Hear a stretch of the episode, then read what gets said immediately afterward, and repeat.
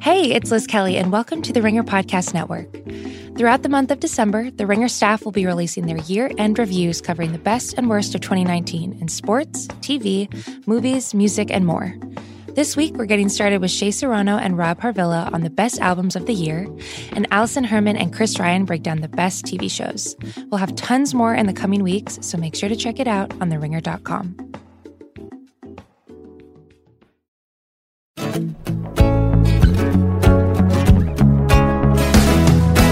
Okay, welcome back to another Black on the Air. This is going to be a fun one, you guys. Um, not only do we have mailbag, but I'm talking to a really good buddy of mine, Pete Aronson, who's been an executive in the business for a while. Pete was one of the people who first um, kind of mentored me in showbiz and has an amazing personal story. And then uh, I am going to tell you, and people have been asking, they wanted to hear uh, my story about the Bernie Mac show and what happened.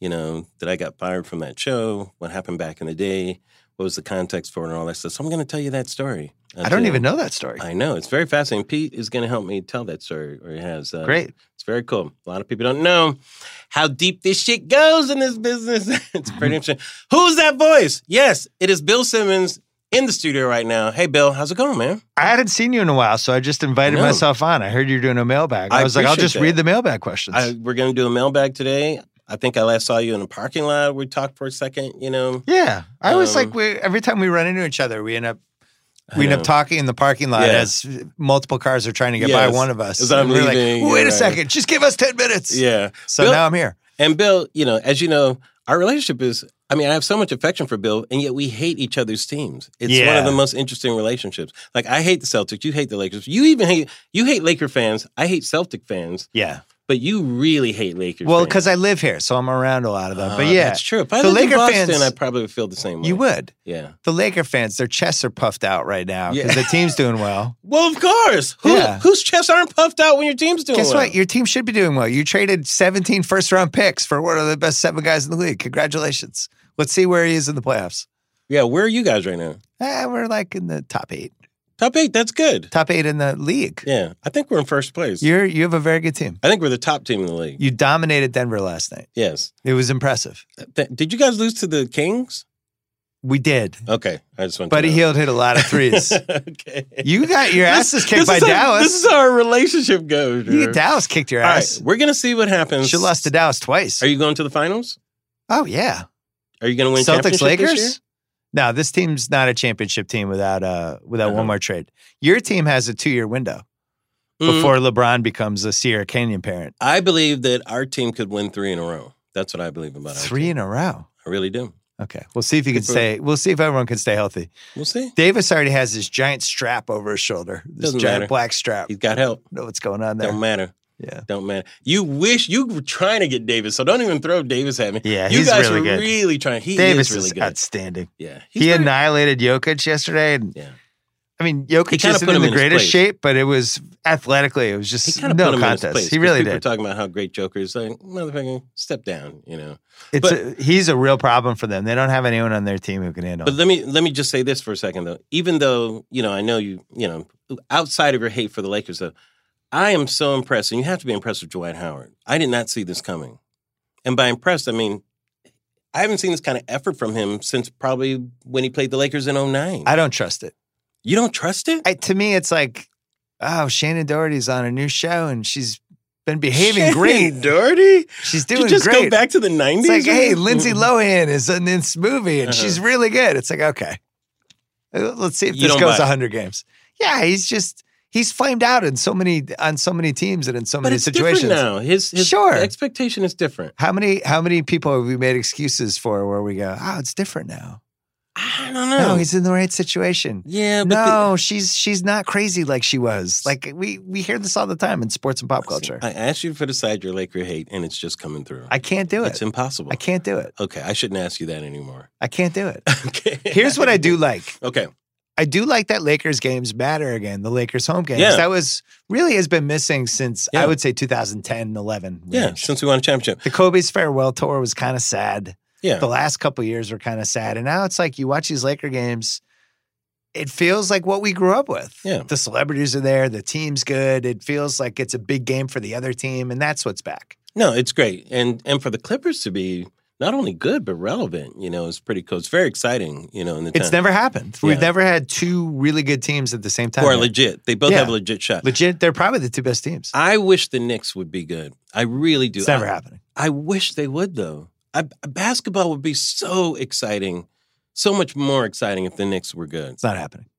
Never. It would be like this country would be so much more exciting if we had a different president. well, it's just that- not happening. That will happen. Yeah, All right. But thanks, Bill, for stopping by. Uh, Bill's going to help me do a mailbag. Uh, so, you know, I like to have a chance to answer some of your questions, talk about some things. Um, we're never going to see eye in sports, so there's no sense in going over that much more. yeah, but there's a lot going on. I want to hear There your is thoughts a on lot some of this going on. stuff. so, Trey say eight on Twitter. Yeah. In parentheses, it says cognac queen. wow. I didn't know there was a That's, cognac queen. That's impressive. She says, "I know you weren't necessarily Team Kamala, Got it. but I know you have thoughts about her experience as a candidate and now her exit from the race, good or bad. Definitely want to know your thoughts." This is coming off the heels of a piece you tweeted that Right. incredible New York Times piece about yeah. her campaign. I which, did retweet holy that. shit, was that bad? One of the reasons why I retweeted that article, or I tweeted that article about uh, the New York Times had an article about how bad her campaign was doing, not knowing that she was going to resign. We're talking about Senator Kamala Harris, of course, who started off gangbusters. She was like, I think, did a speech in front of 20,000 people in Oakland when she started. I never really connected with Kamala Harris. And I was talking about this in the summer. And I was very frustrated with her because I couldn't figure out what she stood for. And here's the thing in a presidential race, you have different ways of getting attention. Uh, one way is if you have a compelling story, you know. So if people don't know you, but you have a compelling story, you can get people to start listening to you and hopefully get some people to vote for you, get a constituency who's showing up to your speeches. Another way is if you have a compelling record.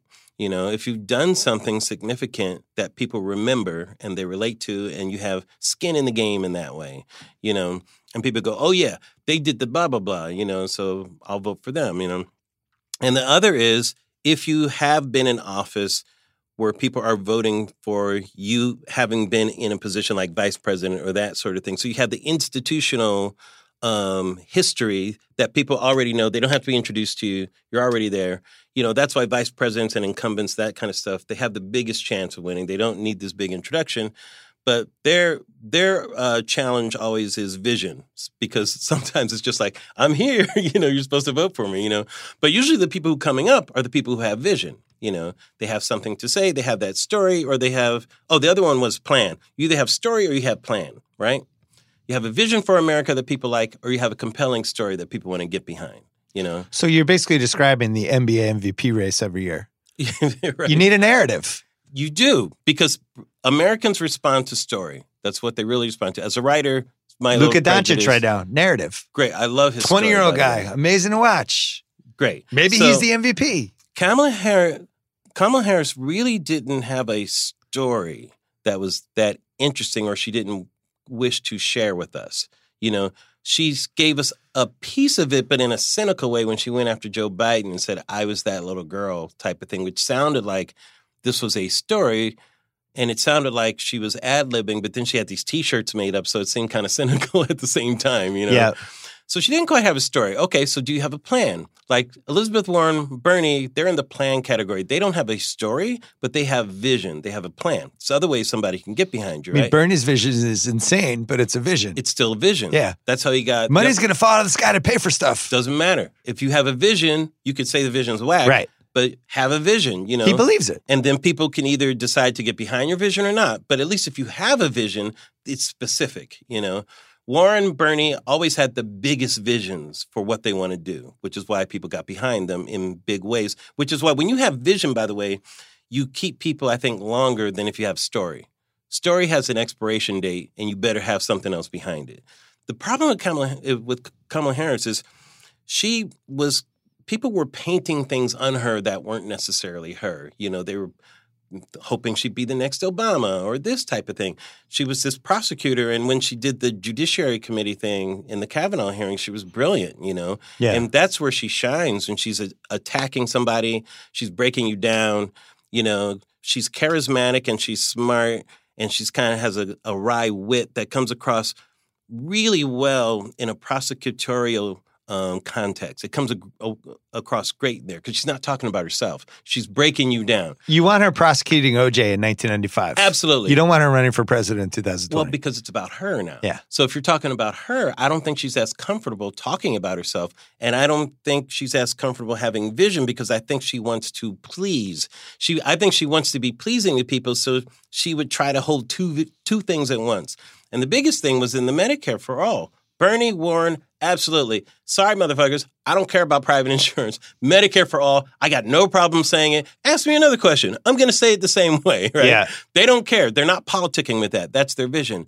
She was politicking with it. So when they said, Well, would you get rid of private insurance? Of course I would, because she was in front of an audience that cheered that. But then when she was asked it again the very next day, she's like, Well, I didn't quite say that. It's like, No, motherfucker, you did say that. Right. What are you talking about? You know, so people were confused. They didn't know.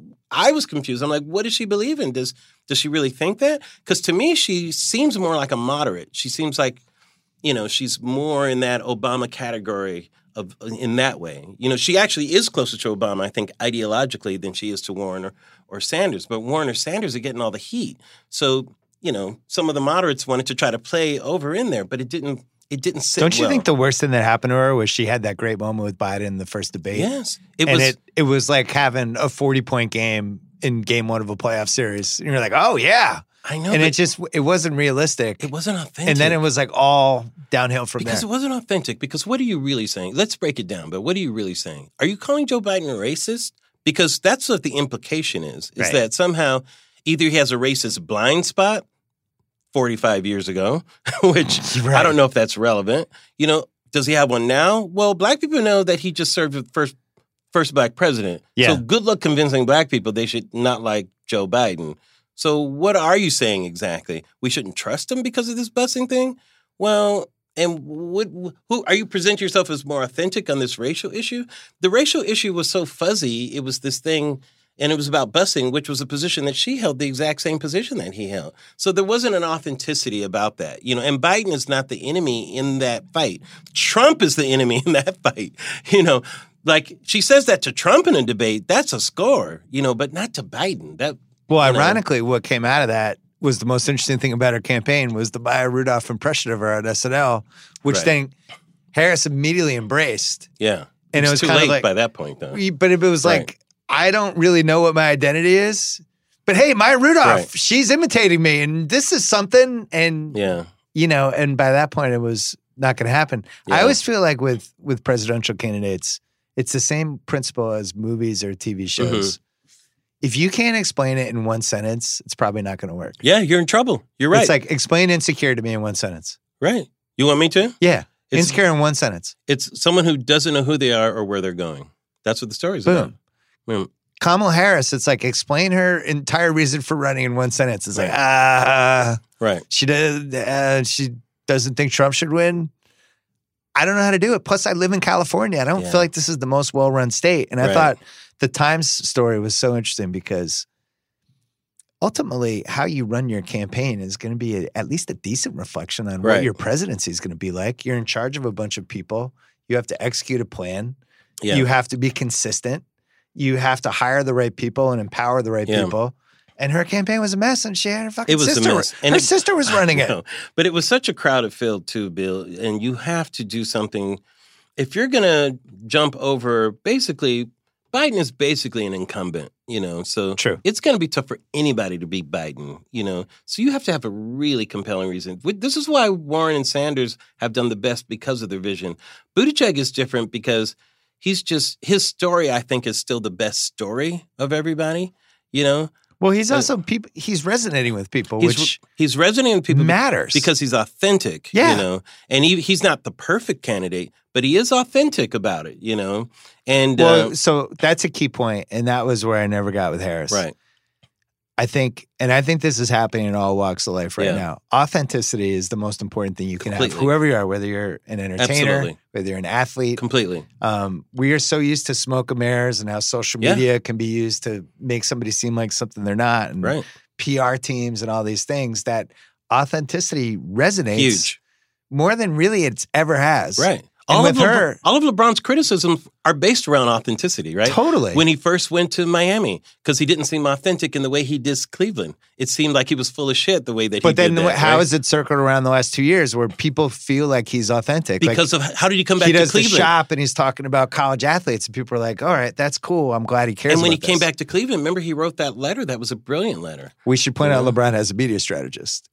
But so he's but doing he's the right good at it. thing. He's doing the right thing. Harris- you know, never felt authentic to me. right? You know, and that and I And Biden just feels old. Yeah, but- Sanders is out to lunch, Right. and you just go down the line. It's like, all right, Mayor Pete actually seems like a normal Biden guy, o- Biden only has to prove he won't fuck it up. Yeah. like that's what he has to or that prove. he's not. and he's having a tough time proving that right honestly now. that he's not Yeah. senile is Yes. what he has to prove. Yes. And the age thing, and when Castro And went that's- at him, and everybody's like, "Whoa!" And it's Right. like, I actually thought that was pretty fair to bring up the fact that Completely. all right, you're going to be in your mid 70s when you're the president. Are you going to be competent enough? Absolutely fair. Absolutely fair. You know, and the Castro thing actually is more authentic than the Harris thing. You know, because you're right about that. You know, but Castro He just wa he, He got- wasn't likable with how he did it. Yeah, it, and- it turned people off. and he doesn't have vision or story. No. you know. So what do you have left? Not much. You're just gonna have to hope people like you, basically. You know. So It's- that's that's my answer on, on Kamala Harris. I just feel like if she had a strong enough vision and stuck to it, I think because she didn't have that, there was no message that people really liked her from the beginning. So she had that. She had the likability factor, but she didn't have the vision thing to keep people on her side. I think. There you go. The, the time story explained a lot, yeah, it really did. and that made me think like, oh man, that, this makes me worried for California. Well, if most this mo- person most can't even run a campaigns- campaign. But most campaigns are actually like that. It's the rare campaign that's run well. You know what? Most campaigns aren't like. My sister's going to run everything. Yeah. We all love our family. I don't know if Yeah. I want to put my I- political campaign in Yeah. the hands of a a family member. yes, exactly. All right. Next question. Christian Cooper at Coop's age. Nice. said, "What would the media reaction be if Michelle Obama uh, sh- Michelle Obama ran in 2028?" Uh, well, 2028 is so far from now, you know. Um, anytime Michelle Obama would want to run for president, the media would go crazy. Everybody would go crazy. She- I think she's very likable, um, except by except by the right. I don't think she has any interest in running for any kind of political position. I was in the very fortunate position of having dinner with her for the White House Correspondents' Center, and I sat next to her. We talked at length about a lot of things, actually. Um, to me, it was the more memorable thing than the performance, actually. You know, because how many chances do you get to do that? And I asked her this question. You know, Yeah. and she said, absolutely not. Not any way is she interested in, in politics in any form, you know, or that type of thing. She does not like, I think, you know what it is? She's a very authentic person. I think there's too much inauthenticity or non authenticity in, in politics in general, you know. So never going to happen. She's tall. Yeah, Hmm. The she's tall would help her being the world leader. yes. I honestly think that's Trump's we'd biggest be lucky asset. to we'd be lucky to have Michelle Obama. Let me Trump's put it like biggest that. asset is he's Mm. six four. At least he seems intimidating when he goes to meet these By the way, weird world w- leaders. When you talk about authenticity, I've always said this: Trump is authentic. He's Trump is a dick, and he's authentic about it. It really is who Trump is. He's like, no, no, no. You guys know I'm a dick. I know I'm a dick. I'm never going to cover that up. Jason Ickner, I hope I pronounced that right. Mhm. He wants to know what types, what tips, advice do you have for black creatives trying to break into the industry? Wow. That's a Um, loaded question. Yes. I would say now is probably a better time than any time to be doing that. You know, there's so many outlets, you know. My biggest piece of advice is be yourself on the page. If you're a writer, be yourself, you know. Don't try to be somebody else. Just it's okay to be unique and to be different. If you're good, somebody's going to find that and you'll have a shot at it. But you should be um, encouraged that now is a great time to be a black creative or any creative of color, somebody out there who's different, because there's so many outlets now and there's a lot more acceptance of different types of stories. So I would say be encouraged, be yourself. Well, especially Just in in Hollywood, like Mhm.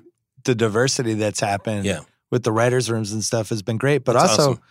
this is so stupid because we, you and I, could have told these people this twenty years ago. But Yeah. like, hey, guess what?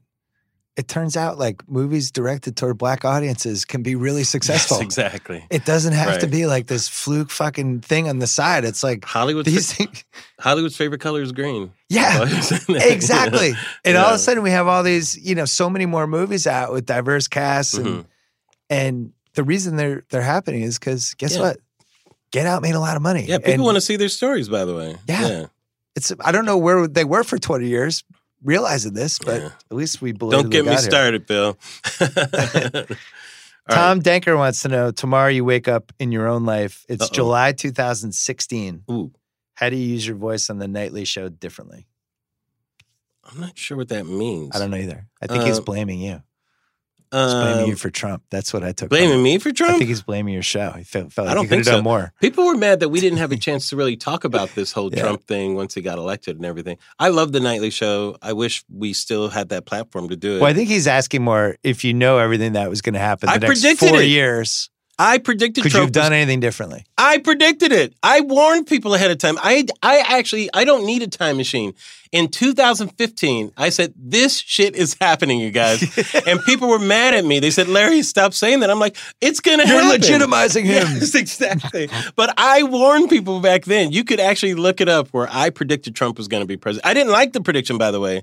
I wasn't happy about it. I didn't vote for him. I just saw it coming.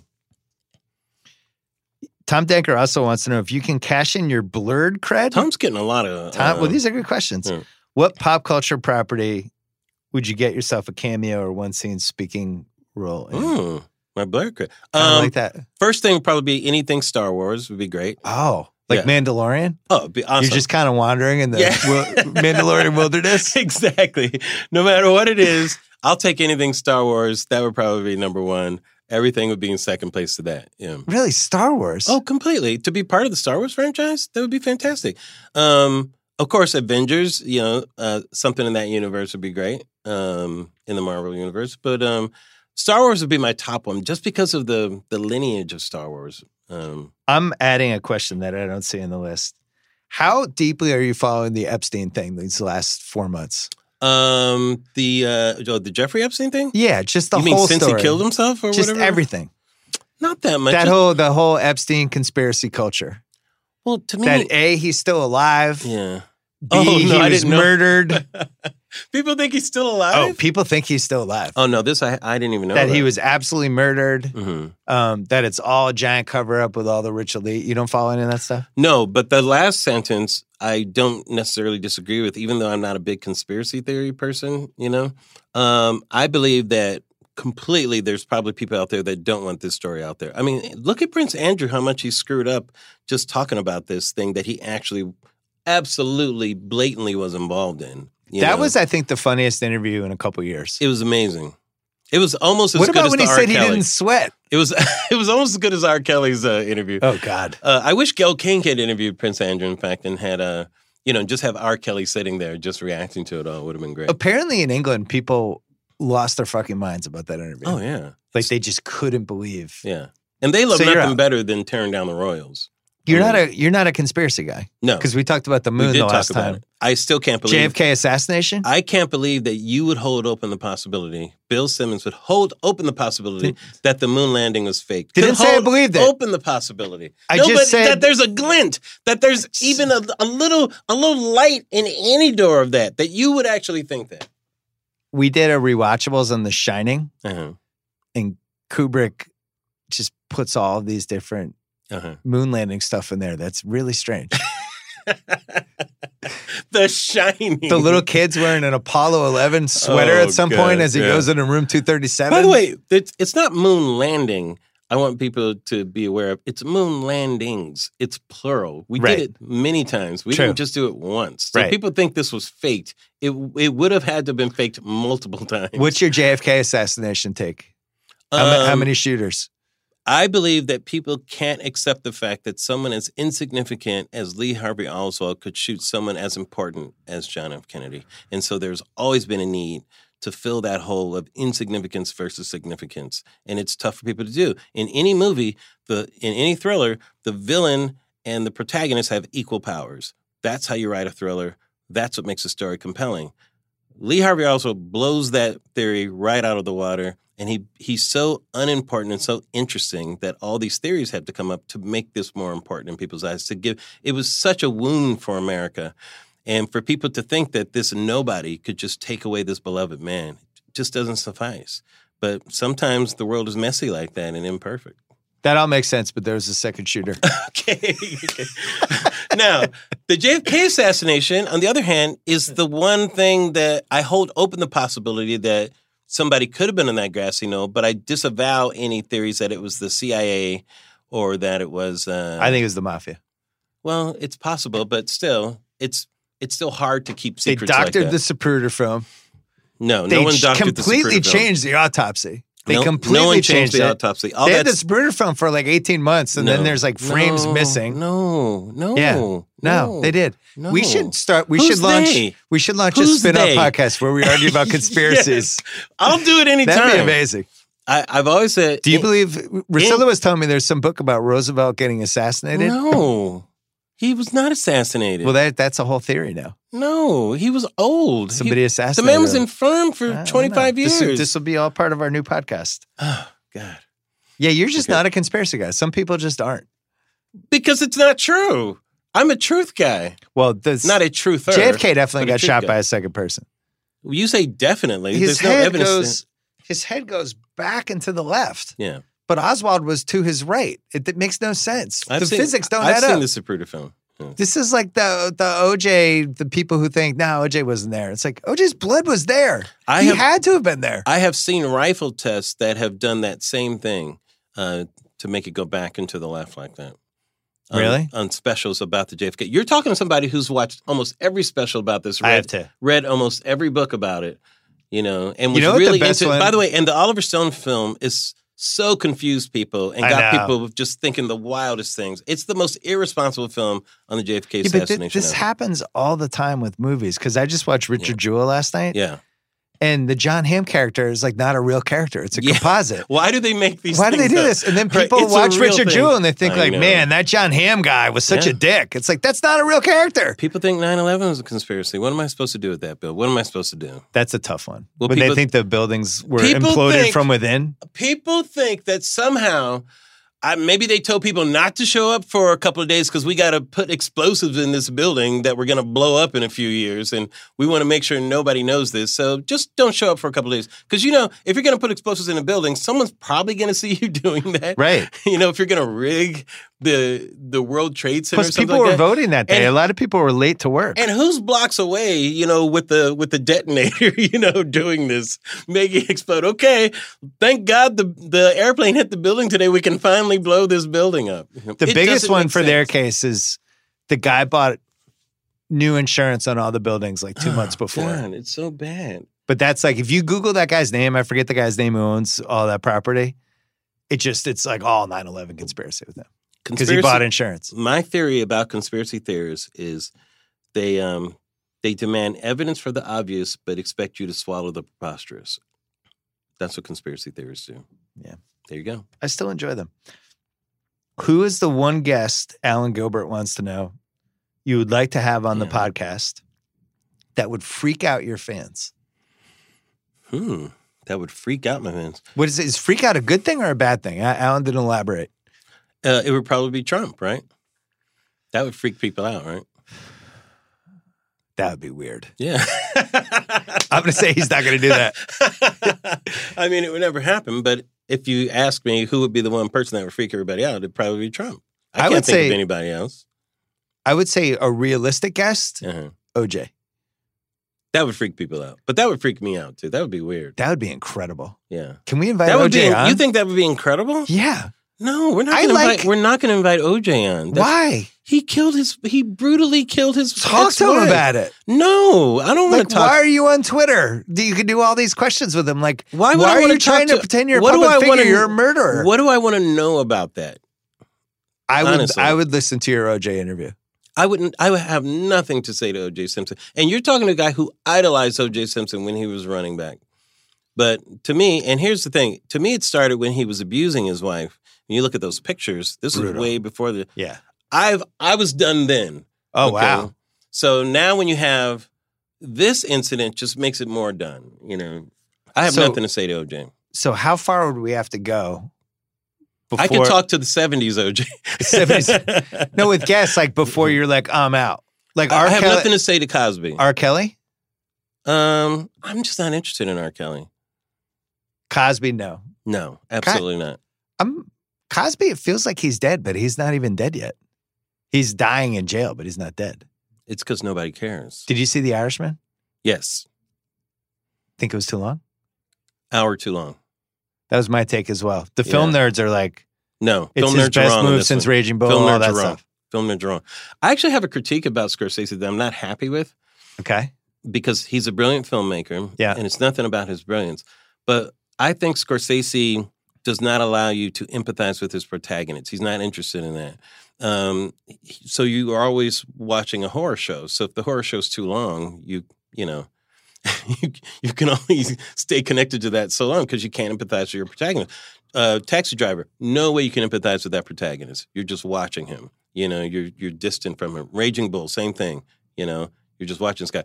Goodfellas was the closest that you can empathize with him, but by the last act of that, you're done. You know, he's just so fucked up. You know, Howard Hughes, wh- whoever it is, pick any of his protagonists. Good luck having any empathy with that character. He he doesn't want you to. He loves that balance between Yeah. good and evil and making whoever's watching the movie go, I shouldn't be rooting for this guy, but somehow I am, which eventually Yes. became prestige TV. But he was in on it early. Yes, And he The was. Irishman is like, if you're going to make the case for it and why it has to be too long, which I don't agree with, but the last 40 minutes of the movie is kind of like the reckoning of Yeah, that kind of whole argument, which I get. yeah. He is also, there was a really good piece on Vox. I forget the writer, but it was excellent about uh, Scorsese's relationship with God in his Mhm. different movies and how this movie is yeah, kind of the last piece of that. sure. And it's a theme that pops up in just about everything he does. It was good. Yeah, it, that is interesting. Very Catholic, that sort of thing at the end, that reckoning. Hoovy Comedy wants to know what's the biggest lesson you've learned about writing that you wish someone had told you when you started? Mm. I have The- an answer for this as well. Oh, go. You go first, and I'll think of mine. Here's the thing you got to do it every day. It's like golf. hmm And you just have to force yourself to do it and get in the habit of doing it Mhm. the same way, like Tiger Woods or Sergio Garcia or, Mhm. Ro- or um, my dude Brooks Kepka, my favorite golfer. Yes, that's Um, funny, Brooks. Koepka. Those guys have to play golf every day. They're Yeah. not. They're not like I'm not going to play golf for three weeks, but then I'll I'll be in the Masters. Yeah. like they just do it. They do it. They work on it. They work on it. They do it. They do it. It's just Yeah. part of their everyday life. Yeah. And when I was at my best as a writer, back when my fingers worked, it was always when I was writing all the time Yeah. because then you have to break the hump in your head of like I am now sitting down at my computer and there's a blank screen and I'm Yes. scared and what's going to come out. That whole part of the process, if you're doing it every day, you're not thinking. You're like, oh, it's time for me to write, and it's like eating, Yeah. or going to the bathroom, or driving a car, or anything. You once Mm-hmm. you remove that, it gets easier. I, I, it's brilliant. I Thank you. completely agree. I think uh, skill is an underrated asset, and talent is overrated when it comes to writing. I think, and by skill, you have to have mastery of your craft, and that's why you have to. That's why repetition is important. That's why working on shows is more important than most people. When they break into the business, they always want to create a show, and they know nothing about how you actually produce a show, how how you write a show. And part of how you write a show is how you rewrite a show. Yeah, You know, rewriting way more important. That eighth draft, so important. you know, what you and- take out is actually more important than so important. what you're typing. Editing so important. And many writers who are beginning are only interested in their initial idea on something. They they put too much emphasis on that creative burst of which I'll call talent right now, which is important, but in the long run, you have to know how to develop that, you know, and you develop that through rewriting and shaping and editing and the experience of killing something that you like because it doesn't fit the story, you know, so you have to take your ego out of it. Most important thing, take your ego out of it. You I always say, write your first draft with your heart, all other drafts with your head, you know. Yeah. Well, that's why Right. I say this. I'm going to sound conceited, but it's just true. Sound.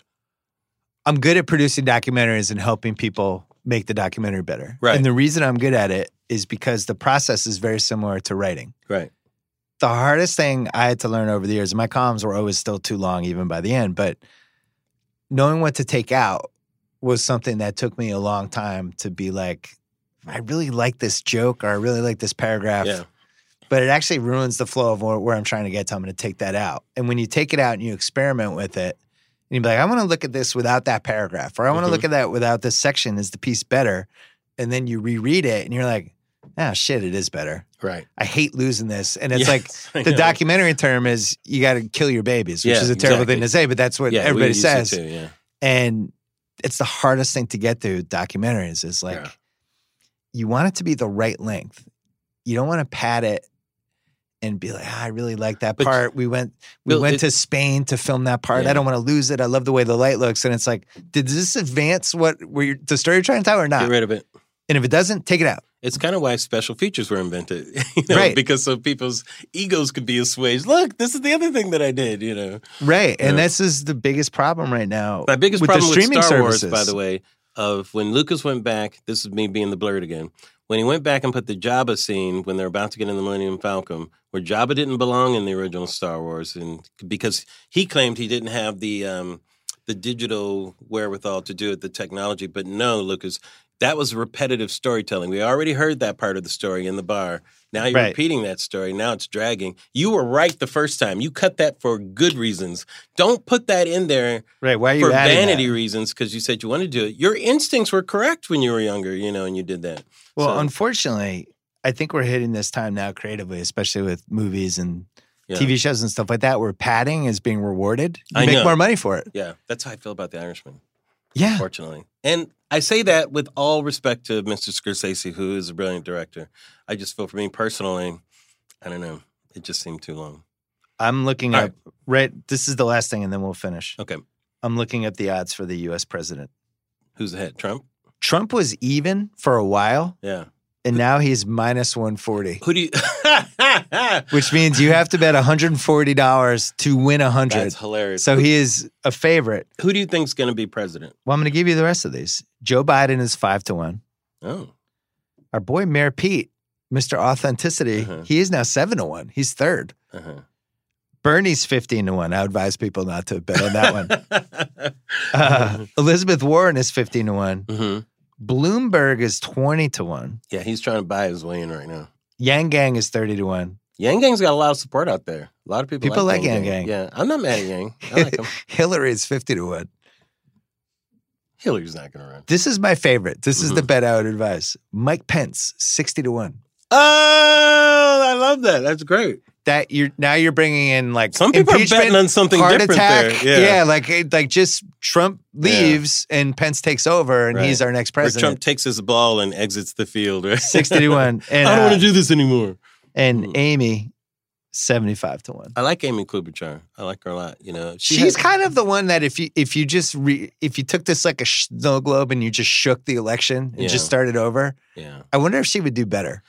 Well, what? Cuz Amy- she's another one who actually seems authentic. I don't like the Al Franken stuff, but yeah. I think she seems relatively authentic compared to these other people. Mm. She is authentic, but she's not the best teller of her own story, unfortunately. Right. Because it's politics, you kind of have to have that skill.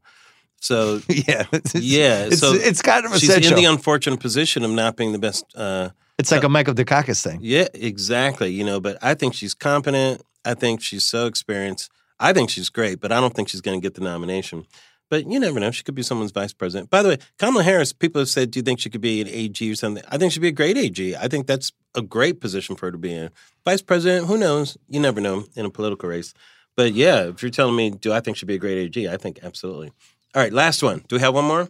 No, that was it. We That ended it? on that one. We're good. right, That was man. great. I really enjoyed myself. Bill Simmons. Thanks for having me on. Thank We're you going to so start our much. conspiracy I- podcast. I'm serious about this. Let's just start a conspiracy podcast and we'll I will expose how ridiculous your opinions are on some of these things. Every podcast ends with you just going, "Get the fuck out of here!" And then, we're brought to you by ZipRecruiter. we we actually have talked about this. For me to just have people on with these wild conspiracies and I'm just poking holes in them the whole time. Can we call "Get the fuck out of here" Let's do with Larry that. Wilbur? Can we just do one as an experiment? There's this whole. Oh, I gen- like that. Get the fuck out of here. Well, in books now, if you know, if you go to a bookstore, yeah. "fuck" is in a lot of titles, and they Yeah, right, asterisk it, Yes. so it'll always be like Right.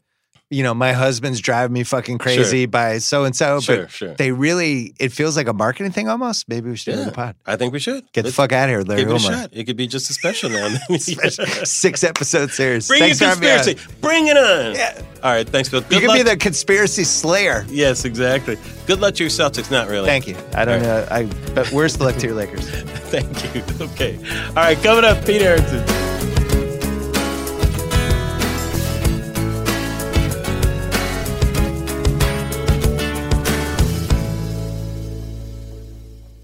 Okay, welcome back. Okay, this is a very special treat for me, guys. A real influence on my life and career, and a really dear friend who I wanted to have a conversation with him, a public conversation, because uh, for a number of reasons. First of all, he's one of the most interesting guys that I know. Second of all, he has an amazing story that I wanted to share with you guys. And third of all, I just think people should know who he is. I just think he's a great guy. And I don't know if he's ever gotten the credit he deserves. Before I want to start, I just want to say thanks, Pete. Pete was one of those people. It's Pete Aronson, everybody. Welcome to Black on the Air, Pete. Thanks, Larry. But Pete, let me just start off before we get into your story. I want to thank you personally, and this is going to embarrass you a little bit. Oh, great. Pete was kind of he was one of those people who I would call sometimes you're lucky enough if you get like an angel in the business, somebody who's who kind of sees you and kind of kind of says, "Oh, I see who you are," you know, and they're in a position to do something or to mentor you or or at least to give you a pat on the back. And I was fortunate that Pete was one of those people for me. He gave me he recognized in me something that I wasn't sure I had in the beginning. He said, "You're a funny motherfucker," you know, back in the day, and it really meant a lot, you know, to have that. So thank you, Pete. You you were so instrumental, you know, at that point in my career. It really made a difference. So I just want to give you props, my brother. Thanks, man. Yeah. You did it. I just watched you do it. No, but you're you're awesome though. But uh, but anyhow, but a lot of that came out of uh, an instant affection and love, you know, and a friendship and that sort of thing. Which is, by the way, that happens in showbiz, you know, where you meet people who you just instantly are click. drawn Yep. to, and you and you clicked, and it's and it's interesting. So Pete Aronson has been an executive. He's been a writer. Uh, he's he's been a mentor. He's been many things in this business. He's worked with with you can name almost any famous person. Pete has he's six degrees of separation from everybody, probably two degrees of separation. Uh, I remember. I think when I met you, you may have been a Whit Thomas back in those days. Yeah, and I w- possibly. I, would say to your incredibly nice uh, introduction Yes. that it was driven by your material. Uh, well, thank Mark you. Wax sent me your stuff. Mark Wax, my you first were agent. you were Mhm. uh, writing on in living color, and I can't remember if it was a narrative script or a packet of Mhm. sketches. But I read them. I thought they were great, and at the same time that you guys were shooting that, I think on a lot that's not there, KTTV. That's right, it's it's gone. gone. yeah. Uh, we were shooting Blossom on that same lot. Ah, plus. And I went over to say hi to Steve Tompkins. Steve It was either Tompkins. Steve Tompkins or Les Firestein, but I went to say Right. hi to one of them and they introduced me to you. Yeah, And that's how I met you. yeah. So it was really that simple, you know. But this, uh, it's from reading, it was literally from reading. There is no better feeling as an exec. It was and- sketches, I think. it- Then. And and, Yeah. and you know this as a Yeah. writer staffing your shows. yes. When you close a script of someone new who Right. nobody knows about yet, and you think you're the first Yes. motherfucker to find this person, Yes, it's yes. the great. It's like dis, I it's a- discovered Marvin Gaye. like nobody knows Marvin Gaye, and I found Marvin I Gaye. love that. Like nobody It's knows. It's such it's a the great- best feeling. I agree, and it's one of the reasons why people s- ask me why I like to mentor people and and uh, work with young people because I love that feeling too. It's the best. yes, it's fantastic. You see it in all the it- you see it in all the music docs. You never Yeah. see it portrayed in what we do. yes, that's but, true. But yeah. in like the Clarence Avant documentary, Yeah, or that in was the great, the uh, one with Dr. Dre and Jimmy Iovine, Sure. that which was the Defiant ones, which Yes. The- was my the favorite funny piece of ones, yes. TV. Yeah, Two guys from completely disparate worlds come together Yeah. and change the game. very unlikely. but in yeah. both, in all those things, and even in uh, Fade to Black, the Jay Z movie, the la- the concert film that Sure. he made, where you see him in the studio, Sure. in between segments with Right. working with Kanye, Pharrell, and all and those how guys, yeah, how brilliant you could tell his brilliance. the Yes. discovery moment Yes, of he exactly. hears that beat exactly. and all of a he like And he's it's, like, it's, "Oh, it's the shit." dirt off your shoulders beat. Yes, exactly. and he hears it and you just see him You and see he his face. starts he starts Yes. doing the words the to himself. excitement of it. Yeah. the excitement of that discovery that's Right. when i you know literally i read your script I, your the sketches i shut the thing and i was like Oh, i gotta thanks, meet this man. dude Oh, I appreciate How do I that. meet this dude? It's so very nice of him. Yeah, It man. May have been Seinfeld's back. I think I wrote that. Who knows? You know, there. Are, you, it's hard to remember those days. I Sometimes know. and I what remember you were working doing. on and living color. Yeah, That much I remember. right. And those were heady days. You know, um, a lot was. The There show was some- a giant hit, man. I know. People, it's hard to relate to how big. a No, hit that because was nothing back gets then. in the zeitgeist like that anymore, Yeah, it's tough. Yeah, especially a sketch show. especially Yeah. a sketch show. Right. And at that time, hip hop was just coming into the zeitgeist. You know, of course it had been around, but it wasn't part of the of the um It wasn't on Fox. of the I'll put po- it that of way. the popular zeitgeist. Well, that's true. It was not on Prior to Fox. that show, it was not on It Fox. was not on Fox. Now, the one penetration that it had in the culture was Arsenio at that time. Yeah. Arsenio ha- was on the air, and he was the only person in the mainstream media who was bringing like acts on television and that type of stuff. And of course, He didn't have Heavy D do his main title, Yeah. but I take your No, point. That's true. I take That's your true. point. His, actually, his show was actually kind of traditional, but it had The- Arsenio. It in had a white band leader. Oh. Yes, yes, you're right. Yeah. But so when Keenan came on with the Fly Girls and everything Yeah. and Living Color, that was huge, you know.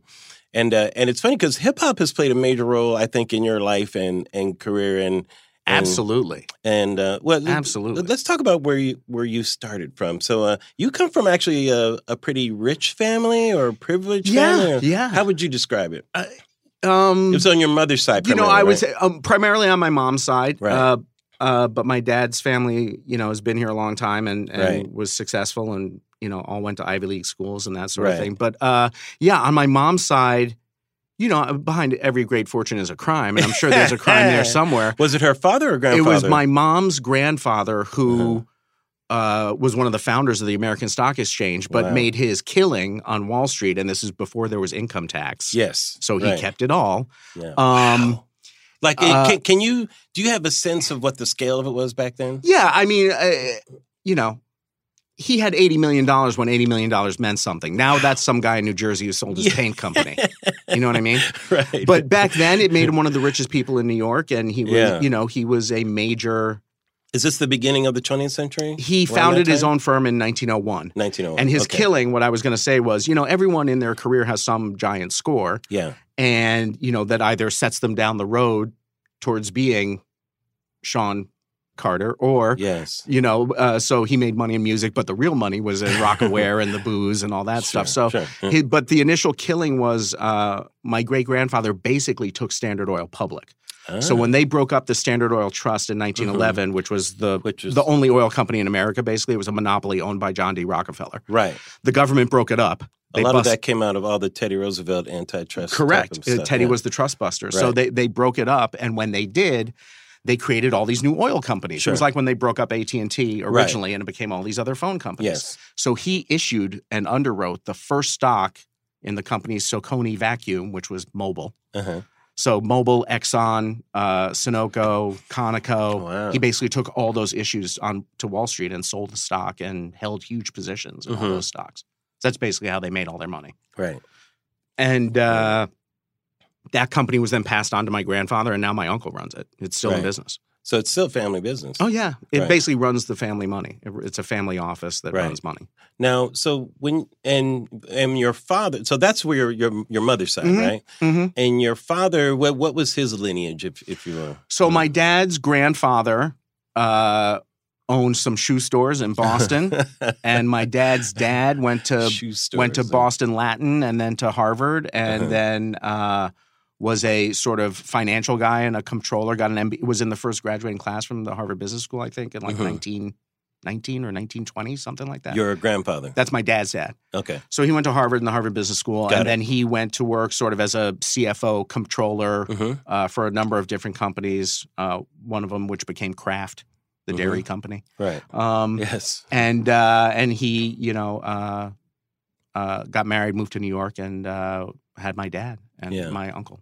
And your dad had an interesting journey, didn't he? He uh, he- did he kind of rebel against uh, any of that? or- Yeah, and I don't Uh-huh. know exactly why Mhm. uh, or what happened or what sort of rift there was, Yeah. but my dad, uh, you know, was basically not present in our lives and in our family. We didn't Mhm. see him much. He was on the road probably, I'd say, you know, 300 days a year. We really didn't see him. Did he join the military as a young man? Yes, and uh, he, at the age of 15, 15. all this came out. What basically he wasn't really in our lives. Mhm. The only thing I have really in common with my dad, uh, or w- at that point, was sailing. So every summer, my parents have a house in Maine. We'd go Mhm. sailing. My dad gotten sick. He got cancer.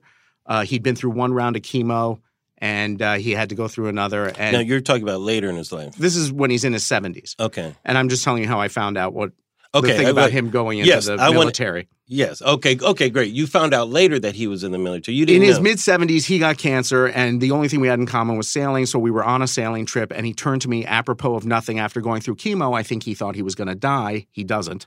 In the end of the story, he's still alive. Uh, he turned to me and he said, Did I ever tell you I did 21 years in the CIA? And I said, No, you left that out. Uh-huh. But the minute he said it, everything made sense, in- including why we never saw him. so As so, part of that same conversation, a number of things came out about him that I did not know, including the fact that my mother's family did not want him to marry my mother because at the age of 15, Mhm. he had bought a fake baptismal certificate, which was all you needed to join the Marine Corps. Uh-huh. Signed up at the Marines, got shipped out. But He's again, he's 15. He's a sophomore in high school. He runs Right. away from home, joins the Marines, gets shipped out to Korea, fights at the Chosin Reservoir. He's one of the Chosin few who survived. Uh, he gets blown up as part of a two-man mortar team. At 15. He's 15 years old. Yeah. Uh-huh. Um, the closest thing is the the Spielberg show, The Pacific. That's the best Yeah. way to see what he kind of went through. Sure. Uh, he gets blown up. His partner uh, gets killed in the, Mhm. the mortar team. And my dad takes shrapnel, and the Chinese communists used to dip the grenades in poison so that when Mm. it fragged, it would give you blood poisoning, which my dad got. He ends up in the hospital in Seoul, and the Mhm. missing persons report filed by his parents shows up. He gets thrown out of the Marines for being an underage Marine. Mm-hmm. He goes back to high school, finishes high school, goes to Harvard, graduates, then goes back in the Marines for the second time. Did his but parents? But, this time under his real name. his parents did, did they know he joined the Marines? No, th- they just knew he disappeared. So he was like a missing person during this time. Mhm. And so then he, He, had a come- f he was under a fake name. He used the name Eddie D'Angelo because Eddie his, D'Angelo. his and my dad's initials this is are like EDA. a Scorsese movie. Though. well, that's the baptismal certificate he bought. Said Eddie D'Angelo, Wow. but my dad's initials are EDA, so it fit. So he comes home. He he almost dies. He almost dies. Yeah, Right. yeah. I've seen he got a Purple Heart. I've seen that he has a he to this day he has a uh, giant like uh, birthmark blotch on his shin where the shrapnel went in. So he comes home and he joins again at what age? he graduated from Harvard in late 50s. He Mhm. yeah, so he was 21 when he went back in after Uh-huh. he graduated. And when did he marry your mother? Uh, he told my mother if I make it through officer officer candidate school, I'll marry you. Uh huh. And so And so they got married. they got married uh, one year out of they were after out of college. So when you were growing up, did you think your dad was in the military and you just didn't see He him a was, lot? he stayed in the reserves under his real name right. uh, all the way until he was in his 40s when we lived Mhm. in London. Right. Um, I did not think he was in the military. I knew he did military duty. He had all his Okay. uniforms and everything. So why did you think you weren't seeing your dad a lot? uh, he was an investment banker. He ran the international division. He started and ran the international division of a very large investment bank in New York. So we moved to London as his Uh-huh. headquarters when I was four. Right. And then from London, he opened the Hong Kong, Tokyo, and a couple other offices for the bank. And these are things he actually really Yeah, did. this was his right? job. Yeah. Okay. But he was missing a lot while he was doing this. And you figured, well, he's just, I guess, doing he would that put stuff. these he would put these Uh-huh. itineraries on the fridge in Uh-huh. the kitchen, Larry, when he would Right. leave, and they were the most insane flight like what? itineraries. Give me. Okay, so he would This go is crazy. uh, uh, London to New York to meet at the head office of the bank in Right. New York. Then New York, San Francisco, San Francisco, Tokyo, Tokyo, Hong Kong, Hong Kong, Singapore, Singapore, Rome, Rome, Paris, Paris, Madrid, Madrid, London. And so as a kid, you guys would just kind of follow him, like yeah, you would just he'd have it. It was all in military time, like eighteen hundred hours Yeah. GMT flight from Singapore to you know Manila to Manila, Right. Philippines, blah blah blah.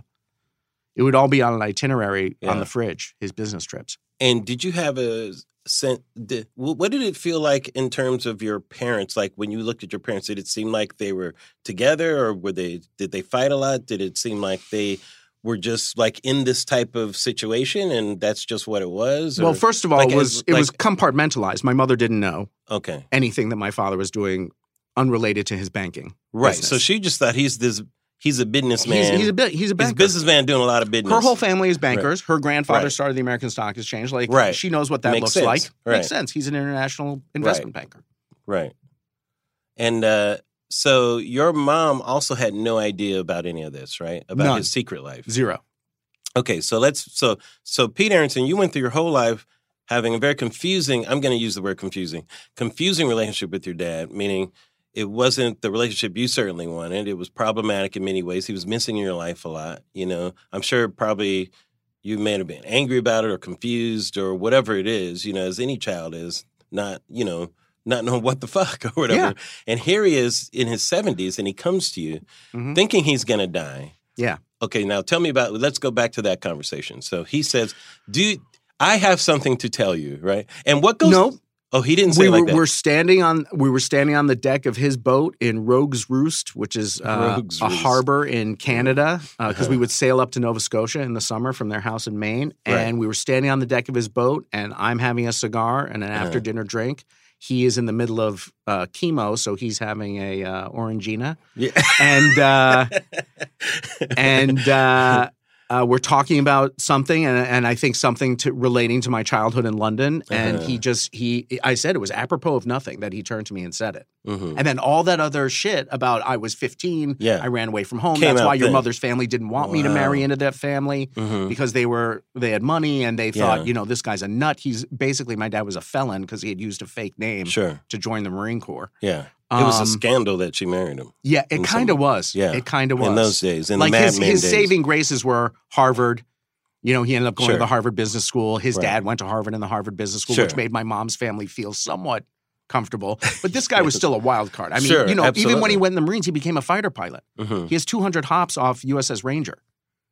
Crazy. You know, like e- even then they were like, "What is with this guy?" yeah. Um, you know, not So- your average nice Jewish boy Yeah. uh, from New York City. Right. You know, Um, so he tells you this. So what? So what exactly does he tell you? With, you know, with with the things that you can. He tell said us, I uh, did. He said I did 21 years in the CIA, seven consecutive three-year contracts as a non-official cover agent. Wow. So there's three ways to be in the CIA. The first way is you work for the CIA, you have a business card that says CIA, you probably have an office in Langley, Virginia. That's on the up and up. The second way is what's called official cover. You work in the CIA, but you work in the State Department, you work in Okay. the Agriculture Department, you work in the Mm. Department of Energy, but you're you work for the CIA. Right. But if something goes wrong, you have what's called official cover. You work for the US government. okay. Got it. The last way to work at the CIA is what's called NOC, non official cover. They don't know you. They deny knowing you. Wow. They never met you. If something goes sideways, you're on your own. Yeah. You're fucked. That's what my dad did. So with that kind of life, he also he can't even tell his spouse what he does, right? You're allowed to now. You couldn't back in then. those days you couldn't. my dad because- was in from my dad went in 62 until 83. and that's because it might compromise you or that type of thing, or put or compromise them, or Well, whatever. they could be used against you Oh, They in could some be sort of used against blackmail you. situation, but Right. also uh, you know, loose lips sink ships and Right. once two people know, two people know. So he- here's one of the things I wanted to ask you about. So that type of lifestyle, no matter how you put it, is really a lifestyle of lies, right?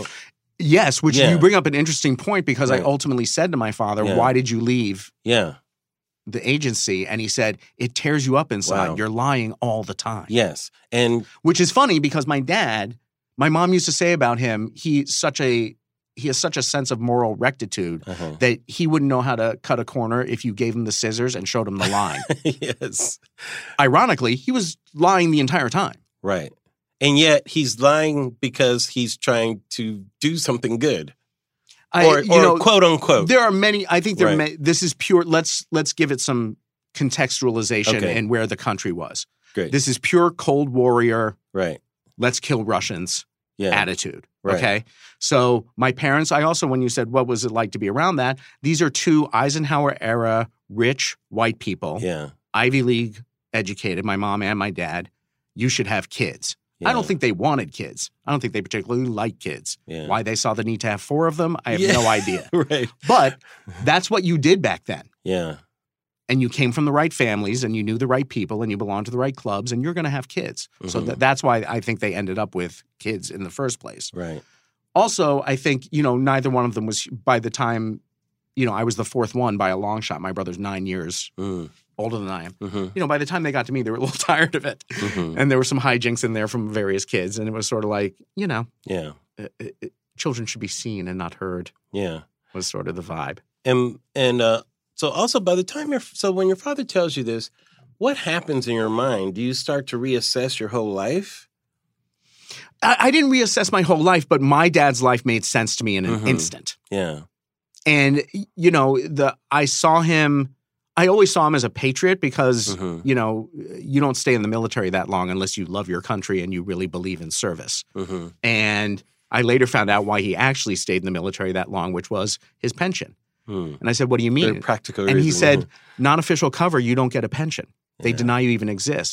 So I Right. figured I've already got six years in the Marines, not counting the fake part in Korea Yeah. because that wasn't under his real name. But he had already been in the Marines six years, so he said, "I'll just keep going." And he, you know, he mustered out as a major. He was a major when he left in Mm-hmm. '75, Yeah. so he has a real pension from the Marine Corps. Because Uh, otherwise his service doesn't exist. Well, his CIA service does not exist. Right. And did he have any um any conclusions about that life for him and what it, what it did to him or anything? Did he share anything with that or do, not that you have to share the He- well, some of the here's- details. here's Did he the- share any of the dark things that happened? Here's, I, I would say, the biggest issue is, uh, you know, my dad lived and then felt bad that he told me. Yes. Okay. So, so, that's he a separate, thought. that- yeah, he I want to get feels to- like he broke. Wait, hold on a second. Hold on a second. Okay, so so he shared you this whole story. You're like, Yeah. motherfucker, you know, I can't believe Yeah. this. You know, I don't even know what what was my childhood exactly, you know. Yeah. And uh, your father thinks he's he's gonna die soon. I gotta share this, you know. I may as well share this now, you know. Right. Maybe And and, I'm the only kid he shared it with. There's four kids in my family. may and did he share it with your mom? He did. Okay. Did did you ever hear her opinion on this? I said to him, "Did you tell mom?" And he said, "Yeah, she's furious." And I said, did, I said, didn't you tell her that you did it for her own protection, that she couldn't know what you were doing? And he Uh-huh. said, yeah. Have you met your mother? That's hilarious. He's actually a really funny guy. Like he he's sounds really funny. funny. Well, he probably has a lot of gallows humor from what he, He has does. gallows humor, but Yeah. also like you know, he speaks six languages. He's in Mensa. Like he's Yeah. really a smart guy. He has Right. a really great sense of humor. Okay, he's a so- genuinely funny guy. So giving him the benefit of the doubt, he's thinking, okay, I'm dying right now. Let Mhm. me at least salvage some kind of I relationship. gotta unload this on somebody. Or eh, to be generous, let me salvage some kind of relationship with my son. Yeah, that's being generous. I think. Yeah. It, I think it was. I think it was. Uh, Well, come on, I th- Pete. I There's think got it to was be like- a little bit of this in there. I think it was like. Listen, the the relationship has evolved from this point. sure. and has had a genuine rapprochement. Like I have Great. a relationship with my dad. That's now. So amazing. that's incredible. That's fantastic. He takes me to these things, and I think I told you this. And every year they throw this dinner in D.C. It's and they call it in the newspapers the Yeah. Spy Prom, Yeah. but it's basically The it's the Spy it's the Prom. William Donovan dinner for the Yeah. the OSS Society, Mhm. and it basically honors s- the clandestine services. And like there's lots of Navy SEALs walking Right. around, and sort of Admiral McCraven got the award one year when I went yeah. and uh, my dad has taken me into these things and like you know every so often he'll see somebody he knows Yeah. and you know to be inside that circle with him is is amazing Right. and i i, I wouldn't have conceived of it 20 years ago Yeah. i had no relationship with him basically and now you can even point to some historical things, knowing that your dad may have been a part of it.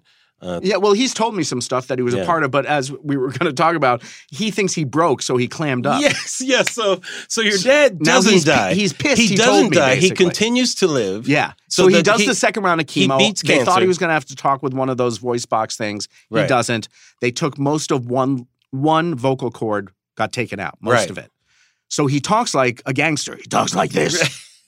hey, I told you this was a Scorsese like movie. he fully Yes. it's like the Irishman. Right. That's what he talks like now. Yeah. He talks like a gravelly voiced gangster now. right. And uh, so he's like, "Fuck! I shared all this stuff and I Yeah. didn't die." I spilled all this shit. so he feels he's a rat. Yep, basically. but ironically, you guys now have a relationship. Yeah. Yeah. and it's where are pretty you, crazy. Where are you guys now with that? we're in a good place. Uh, Mhm. You know, we talk to each other all the time, and you know, Uh-huh. I, uh, you know, I email with him a lot, and the, you know, he spends ha- they spend half the year in New York and half the year up at their house in Maine, Yeah, and uh, he and my mom are still together, right. which is incredible. Yeah, Um, if you say to my mother, "Why do you think your marriage has lasted so long?" She said, "Your father travels," yeah. and that's true. He does to Yeah. this day. He's like, "I got a board meeting in Texas." He's 85. I gotta So, go. I gotta go. I got a board meeting. As soon as it gets nasty in there, gotta exactly go. right. Put Pull the the- pull the itinerary trigger. on the fridge. You Exactly. know exactly where You know where it I'm is. going. Wow, it's su- it's such an amazing story. I really think you should write a book about it, or or something if you can. You know, if there's there's. So I wish I many- knew more operational stuff, but every so often I get a little something out of him that's Yeah. that's fantastic. But Right. like I, you know, he gave he did give me a book. There's a book called The Mirnick Dossier, written by this Uh-huh. guy Charles McCary, Uh-huh. who was a former CIA station chief in Egypt. And my dad always, this is the phrase he used, yeah, I did some work with him. So, you know, when Richard Helms, who later became Yeah, I director did of CIA, some work was, with was him. running CIA in Europe, my dad's Mhm. like, yeah, I did some work with him in Austria. Things like that. What do you think So- that means? I have no idea. right. It could be anything. It could be smuggling right. stuff. Like, uh, do you think he's killed anybody? well, obviously he did in Korea. Right. uh, when he was uh, in the infantry in the Marine Right. Corps. So he he's he has killed people in connection with the CIA. I don't know. Right. I think he was largely, and now I'm fully guessing, Right. but little bits and pieces along the way. I'm it's somewhat educated guessing. Uh, he was largely smuggling things, Uh-huh. including people. Wow. Uh, so here's one thing he told me. Okay. He said, "See that movie Argo?" And Mhm. I said, "Yeah." He goes, "I did Tony Mendez's first European exfil with him." So the Ben Affleck character Yeah. was an exfil, exfiltration specialist. yeah. He specialized in going into countries where he wasn't supposed to be, getting people who shouldn't be there and taking them out. Wow. Witness the movie Argo. Yeah. My dad said, "Yeah, we walked two German colonels." He said we watched walked two Czechoslovakian colonels over the border into Germany together. Jesus. Him and the by the way, Like the, Bridge of Spies. yeah, sort of. Yeah. They were smuggling, you know, communist colonels out of Czechoslovakia into Germany. Yeah. I said, "What'd you do with them then?" He goes, "I got them jobs at the Bank of Montreal as currency traders." this is ridiculous. Isn't that hysterical? It's he so- said, and I took them to. A, he said, I took them to a barbecue at your grandparents' house where your grandfather christened them the good check and the bouncing check. Nice. Very nice. this is unbelievable. There's so many layers to this, Yeah. which are just fascinating to Yeah. me, you know? So a little thing like that tipped me off to like, okay, that's probably the sort of thing he was doing. Yeah. And that was all fake name, fake passport. right. Which he kind of started his whole life with fake names. Correct. Which I Yeah, think which you is know the ironic. CIA looks for Yeah. people who are predisposed to this sort of Do you thing. think the CIA recruited him? Okay, so here's where it gets bizarre. Mm-hmm. My great grandfather, who I told you about, who made all the money. Yeah. He did so with two brothers. At some point, there was a rift. He took all the money and the family business and the thousand acres in Westchester and kicked them off the property. Yikes. The son of one of those guys was a guy named Walter Forsheimer, who was chief counsel of the CIA. He wrote the Espionage Act of 1947 that went to Congress to set up the CIA after the OSS. I have a picture of him laying the co- cornerstone at Langley. I have another picture of him debriefing Gary Powers after we got him back from the Russians Right. which I think I might have showed you that picture at dinner. Anyway. so because of that, Jesus Christ. there's a giant rift in my family. We don't talk to that side of the family. They don't talk to my side of the family. Right. That guy is in the CIA. Concurrently, my father has to leave the Marines because my mother's family basically says to him, We're not marrying our daughter off to some fighter jock. Mm-hmm. You're going into business or law school. My dad said, Which one's shorter? They said business school. So he went to business school. He was pissed. He wanted to be a career Marine. My dad wanted to be stay in the Marines his- his whole life if he could have. Mm-hmm. So here you have a guy speaks a bunch of different languages, has already shown an affinity for, frankly, lying because he used a fake baptismal certificate to join the Marines and then got caught and kicked out. So there's a record of that. Uh, Harvard graduate, Harvard Business School graduate. On the other side of the fence at the CIA is a guy who's pissed off at the same family my dad's pissed off at. Now, does that guy directly recruit my father? No. He was too high up in the CIA to do things like that. Mhm. Does he seat someone at a dinner party that my father goes to who says to my dad, We should have lunch at the Harvard Club? And that guy turns into the guy who recruits my dad? Maybe. Wouldn't surprise me. Wow. So interesting. Yeah. Did your dad have an opinion on this or no? I, I did not I never asked him, did was Walter part of you being recruited into the CIA? Mm-hmm. I never asked him. And when your dad is done, done, you said he was done in the late 80s. Eighty three. So what? But he said to me, he Or said they always 83. he said they always come back and ask you to do shit. That's what I was going to ask. So what happens post CIA life? I'll give you. He did tell me one thing, which was he got called in to uh, cool out the Kuwaitis in Desert Storm Mm-hmm. because they were very worried that Saddam was going to come in and roll right over them. mm-hmm, My dad, one of my dad's clients, it's ironic for a, a you know a Jewish guy at a Jewish investment bank. Yeah. One of his clients was the Sovereign Wealth Fund of Kuwait, Mm-hmm. and he did a lot of business with them. And he got called in by somebody, someone who he knew in the Middle East, who had him go in there and kind of say, "Calm down, we're coming. They're not. We're not going to let them come in here. We're not Yeah. going to let the Iraqis come in." And obviously, he must he must have still had enough, uh, you know, contacts or whatever. Or well, had, he, ca- you know, he when or he had left some kind of when he gravitas left the investment for people to bank, listen to him. Right? he had a very successful career after that as a venture capitalist in, Yeah. the energy, in the energy sector doing green energy. right. He made a lot of money in geothermal. Made a lot of money in uh, you know solar and tidal power. Right. So yeah, he went. He became like a green energy VC before that was a thing. Yeah. Wow. Pete Aronson, man. What a story. Well, that's my dad's story. That's not Yeah. my story. No, well, let's talk about your story because now you come from such an interesting, you know, background, and yet you go into showbiz. So Yes, which is not the done thing in my family. yes. for sure. So why does Pete Arrington go into showbiz? And where did you go to school I went to uh, for high school or for or college? Uh, I went to college in upstate New York at a place called Hobart College, Okay. which is uh, about 20 miles from Syracuse. right. And Small liberal arts school, uh, about 2,000 students. and what was your major? Uh, literature. Literature. Yeah. And, and what did you imagine yourself doing? Uh, I think when I went to college, I thought Mhm. I was going to be a lawyer, and then you know, that's I, Yeah. that, that didn't take long to set aside. Yeah. and how did you make it out to Hollywood?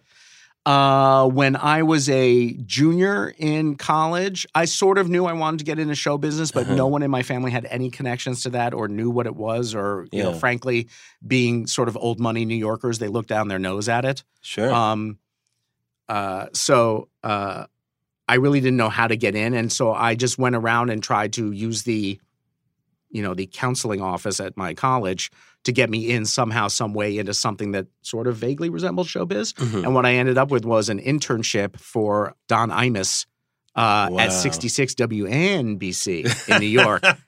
uh, and that's what I did the summer before uh, I graduated from college. And the woman who ran promotion there was named Janice Panino. And the next year, she took over the NBC Page program. So I applied to be an NBC Page, and I got in. so you started as an NBC page. Yeah, at 30 Rock in New York. wow. Yep.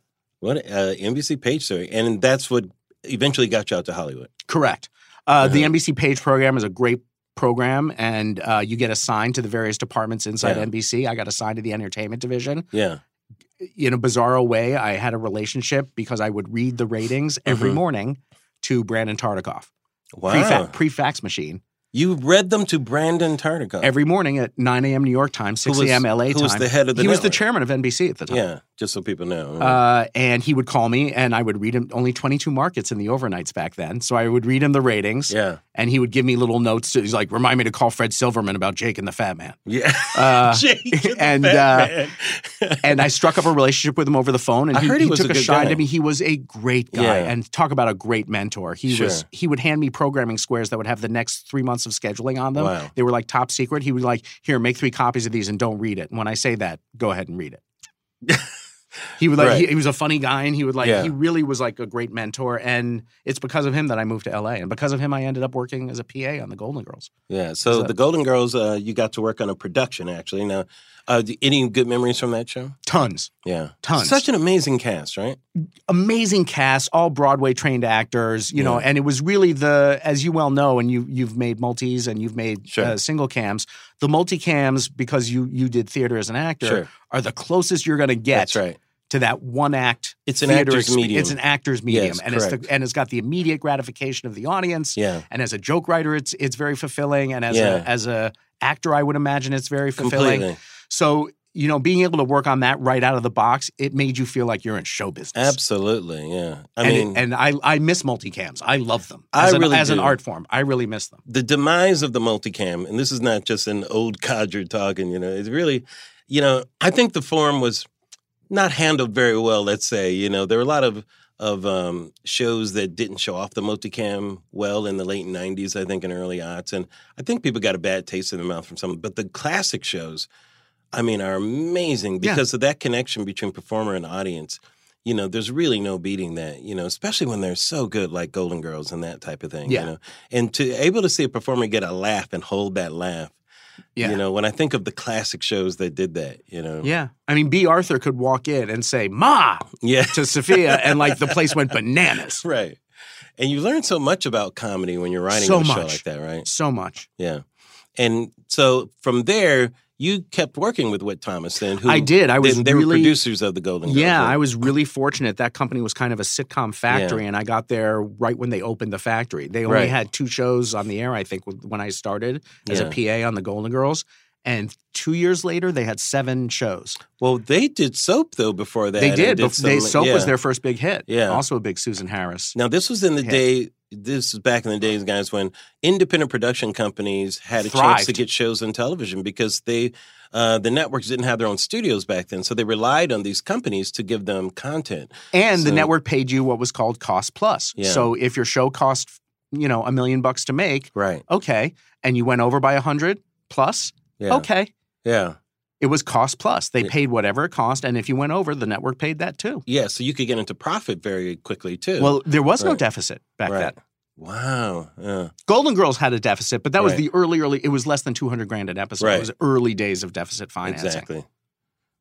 Very interesting. So from then on, Pete goes on to be an exec and all that kind of stuff. And so now let's get to our intersection here. Sure. So Pete's going to help me tell the story of the Bernie Mac show, which I promised you guys I would tell you that story of what happened, the rise and fall of Larry Wilmore, the Bernie Mac show, and the intersection with Pete Aronson on that. Okay, so or, we're- as I, or as I call it, uh, how to burn bridges uh, and influence people. uh, Because I that's what call it happened to me. How to? Yeah, for me, it's I burned a lot of bridges in that thing. how it was to write amazing. the Emmy award-winning pilot that you would eventually be fired from. yes, and be and be Sure. told you don't know how to tell a story for after winning the Emmy Oh, for okay, best so you're- writing. You're, spoiling I'm everything. sorry. I'm sorry. Okay, so so part of what I want to do, I wanted to tell this story just to give people an insight on kind of how the business works and everything. I don't want to tell this story to indict people or to, you know, throw stones because I'm past that point in my life. I don't want to like. I'm not, but Well, I'm I glad- know you're you're much not. more evolved than I am. Yes, well, because it's not the purpose of it. Of I, I course, don't want to of use this course. platform to do that type of thing, you know. So I'm not going to use names here. If that's okay with you, you know, we'll just You got say uh, a I person. might said- use one name. Yes, there's one name. I've given Pete permission to use one name because I think that person's not in the business anymore. So there's one name you are allowed to use, but um, it's just part of who I am. Basically, I, that's not what I'm here to do. Is to call people out in that way, you know. Um, but I'm here more to tell the story because it's kind of a cautionary tale of show business, and For I'm not sure. and I'm not unique in this, by the way. Every so many people have gone through this type of thing, you know. So I just want you guys to know like even though you see successes and stuff like that and you see people's names this business is a roller coaster there's ups and downs and and through it all you know you really have to have a belief in yourself you need to have i think a firm uh, a system of people around you especially family and friends you know and just have the stomach to if you want to be in the business to kind of go through it because it's going to happen at some point you know so anyhow pete and i go back uh, as we said, you know, to the early days, and then I did a show called The PJs, and Yes. you were at Disney at that time. You were so at what happened? Touchstone, what right? happened was And a- Yeah. actually, if I go back a little further, um, this is when I say where Pete was going. Pete was very instrumental in me getting a deal with with Touchstone at that time, and I was uh, we were going to do a pilot with Gene and Reese, who were.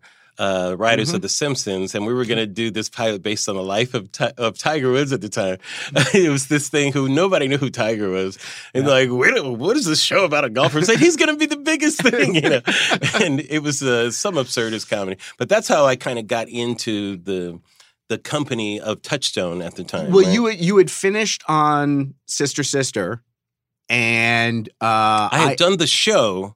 I I had already done at well at this time. I had already done um, Fresh Prince.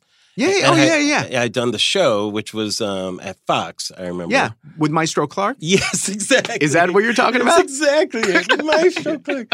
And Sam Cedar, who Yeah, you know, and John Bowman John Bowman, yeah, produced that. Um, and then uh, and I had one great joke in the pilot. I know. Big Fruity, you want punishment? and the guy had to go stand in the corner. That was hilarious. well, another good story from that is uh, that the executives at that time didn't want John Bowman's first pick for this this white character. He was kind of schlubby and he was really funny. And John Bowman found somebody said, "This guy is great. He's out of New York." And they said, "No, he's not good looking enough." And we we're like, "Good looking enough? What are you talking about?" And so he had to keep looking for someone else. And then he couldn't find anyone.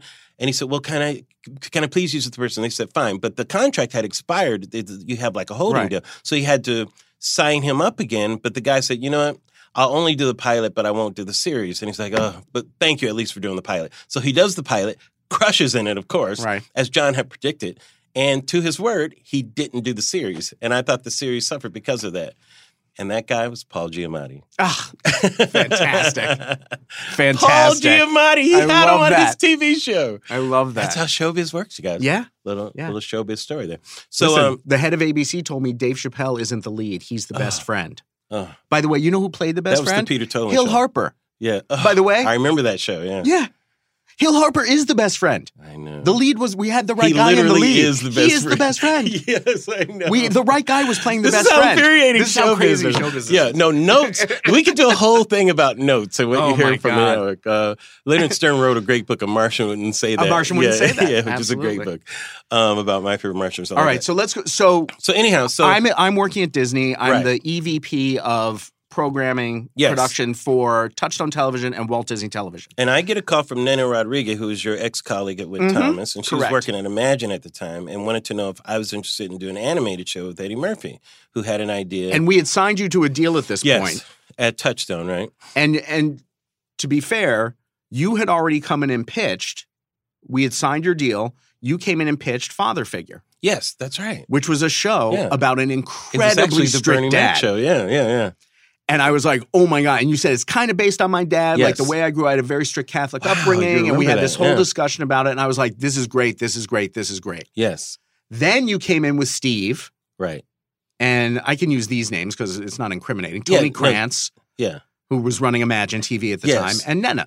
right. And you guys pitched together the PJ. the PJs. Right. So you said, I want to set aside father figure Yes. because it feels like if we get Eddie to do this, and Brian Grazer, who ran Imagine, which was Right. the production company, was running around saying, I can get Eddie to do this. Right. Because You said, this is going to be a series Yes. if I can get Eddie. 'Cause- And I was like, you're right, obviously. Yeah, well, Eddie had had uh, told Brian that he wanted to do a show uh, puppets in the projects. it was basically his idea, you know. But he wanted to do something different on television, which I love doing that stuff. So anyhow, we Absolutely. all got to get in a room, and Eddie liked us, and we made him laugh, and Brian Grazer, and and it became a thing. So we're doing this show called The PJs. Animated show with the Will Benton Company, who did That's the right, the California, California Raisins, Raisins. So it was stop motion. animation. So it was this this really exciting thing that I'm doing, and that was our first kind of working together. Yep. And um, you wanted to? Did you want to mention the table reload uh, or, or not? That Sure. was, uh, I, I, it was. There are many, many memories from that. Yeah. Not the least of which being a, a spectacular staff that you put together. You couldn't even list all the stuff that Yeah. those people have gone on It to was do. killer. It takes too long. But suffice it to say, a Great lot of staff. star showrunners whose names you see on Absolutely. TV shows were on the PJs. completely. Um, but one of my favorite memories was this show was loaded up with sort of heavy hitter talent Yes. and including obviously Eddie Murphy. But also imagine with Brian Grazer and Ron Howard, and you know Tony Krantz was an ex CAA agent, and Fox was the network, and Peter Roth was running Fox, and a lot Yeah. of Fox people, and then Disney itself was a powerhouse. We had 12 Mhm. shows on the air, including Absolutely. Home Improvement. We had we had a lot of good stuff going on, so it was a big sort of power. Uh, uh, measuring festival. And as a result, the table read was sort of a hot ticket. So we ended up putting it in a much bigger room than we would usually do a table read, which is the table read is the basically let's read through the script once with everyone here to hear it before it goes off to yeah, get it's made. like a big multi-purpose room. and so the room I'm said I'm going to say conservatively had 60 people in it because word was out that Eddie Murphy was coming to do this and Mm-hmm. Hadn't done television since. hadn't done television Saturday since Night Saturday Live. Night Live. Right. And everyone wanted to see Eddie, and this was a hot script, and everyone had read it. It was really funny. So even assistants from various departments Mm-hmm. Right. were in the room. And that's assistants from Fox and Disney and Imagine. So we're waiting, we're waiting. Eddie's late. Uh, he comes in, I'm going to say, half hour late, dressed all in black, black sunglasses, uh, a black suit, black turtleneck. How do you remember it's all these hot things, As man? fuck in the Right. valley. He walks in, I'm going to say, there's four or five guys with him. Yeah. He walks in, he looks around the room, doesn't take his sunglasses off, turns around and walks out. Yeah. There's sort of a panic looked among Oh, the, yeah. the people at the head of the table. And Larry stands up, and I walk over to Larry. I think Dean Valentine was still there at the time. Yeah. I think And, you're right. and yeah. Dean and I were standing there with Larry, and we sort of said to Larry, Hey, you got to go out and find out why Eddie won't come in here. and Larry, ca- Larry left, and then Yeah. Larry came back in about five minutes later and said, Hey, we got to kick out about half these people. I was like, What do you mean? He said, He says there's too many people in here. We can't do a table read with this many people in here. Yeah. It's not going to work. And I said, So what do you want me to do? And Larry's like, Kick out half the people. So I literally had to go around the room, and basically everyone below the level of senior vice president had to leave Yeah. and that wasn't enough. So then we kicked out some of them and got it down to a manageable size, and then Eddie came back in and did the read. Well, it dawned on me that you know Eddie's human like everyone else, but he was nervous. You know, he hadn't done Which none of us would ever think we because he had was never so factored cool. that in. We never factored He was it so in. cool. But he didn't he even was- make a scene; just turned around and walked out. He was nervous and he was honest about it. I give him a lot of credit. He We had a really frank conversation, you know, and I really felt for him in the moment. I was like, shit, I guess so, you know. Yeah. He hadn't done this, but he came to the table and he was so funny. Oh my God. he it was one of crushed the it. most amazing Crushed experiences it. of my life. And you guys. Loretta Devine, It- like like that whole cast But crushed at that day. moment, and I think I told you, I said, "Oh shit." Of course, Eddie's the funniest person in the world. I, I had forgotten because at that time, he, his star kind of went down a little bit during that period. It started to come up because he had done Nutty Professor. Mhm. But remember, he was like, people weren't yeah, he sure was what making to that make of movie Eddie. Metro and like people weren't sure what to make of him during that time, you know? yeah, So in my mind, it just reaffirmed just how just raw funny Eddie is, yeah, you know? incredible. He was really funny. Incredible. And so the show went on, you know, and we had a good time doing it. It had all its stuff and everything. So the show ended. Steve and I left. And I think Won it an went Emmy on- or nominated for Emmys? Um, And- I and- think I think Jeanette Dubois won an Emmy. right. So I always say technically it is an Emmy award. It is, but we were but it was nominated, nominated for writing in Absolutely. the animation category. Yeah, we were for nominated Sure. for Emmys in those days, Simpsons you know. killed us. Shocker. Yes, but you know, what are you going to do? What are you going to do? You know, and uh, I was, of course, I was very proud of it. But uh, so it's post uh, post PJs, and Steve and I are going to go our separate ways. And Steve and I did the show together. Steve is is I'll say a white guy. You He- know? he is. Just so you know who Steve is, one of my best buddies, by the way, a brilliant writer. We met on on In Living Color. Steve's a brilliant writer, and um, but we both contributed equally to that show For you sure. know? So my first lesson about racism in Hollywood, Yeah. and how it works, is we go out to get uh, overall deals, you know, to try. Which, when you come off a successful show that's nominated for Emmys, generally speaking, you're Yes. the showrunner s- cr- slash creator. Yes. You're going to go get a deal at a studio. so Steve gets a huge deal, you know. I won't say the dollar amount, but it was really nice, you know. And he got it, you know, you know. I think it was at twentieth or whatever. Yeah, it was at Fox. Yeah. twenty. I couldn't get anything. Ev- All people said was, well, it'd be nice if Larry did something on his own so we could see his own writing. In other words, we'll take the white man's word for it that he's just good, you know. And Yeah. me, the person who brought Steve in, Yeah. you know. Well, that was the irony of the Yes, entire PJ exactly, situation was you know. that started because you had an overall at Disney, not Steve. Exactly. But I was not given the benefit of the doubt. This is where I always said the benefit of the doubt is even more racist than people are. like, the benefit of the doubt is a racist motherfucker, you know. I would say these days it, it's so it's all so overt. it's also, yes, There's- exactly. There's, no subterfuge but it, anymore. it was my first taste of just blatant just the blatancy of of how racist of how racially ingrained people's thinking was Yeah, especially in for terms of- sure. of, writing for sure. and it really made me think about so many different things and conversations that i'd had with some of my fellow writers of color um, and and how i was insisting at that time that look let, let me give you another context for this at that time if you were on what was called a quote unquote black show, it was deemed less than. Yeah. And it was and people thought it was not as smart, quote unquote, as other shows. If you were a black writer, sometimes you were put in a pile of black writers. Now they say diverse writers or whatever, but then it was black writers, but they weren't considered as good or whatever. I don't care what anybody says. That's how it was considered. no, And I I, remember- listen. It started with what you said initially. That's a black show, Exactly. And people said black show as a pejorative, Overtly. not as a description. but they said it overtly in But- meetings. and they said it as a pejorative, not as a description. Yeah. And that that is very I, that was very what it clear in my indicated mind. was you can't program that show there. That show won't syndicate. It doesn't work on the night when whole all the host other of shows are reasons. white. and when you said black show, it meant bad things. Basically. and that it wasn't as good too. Yeah. it was all Yeah. of those things, right? And which is why they always put they th- thought they had to put black shows all on one They night. clustered together. them. Yeah, I always called it "nig at night" is what I called it back in the day. You know, I said that.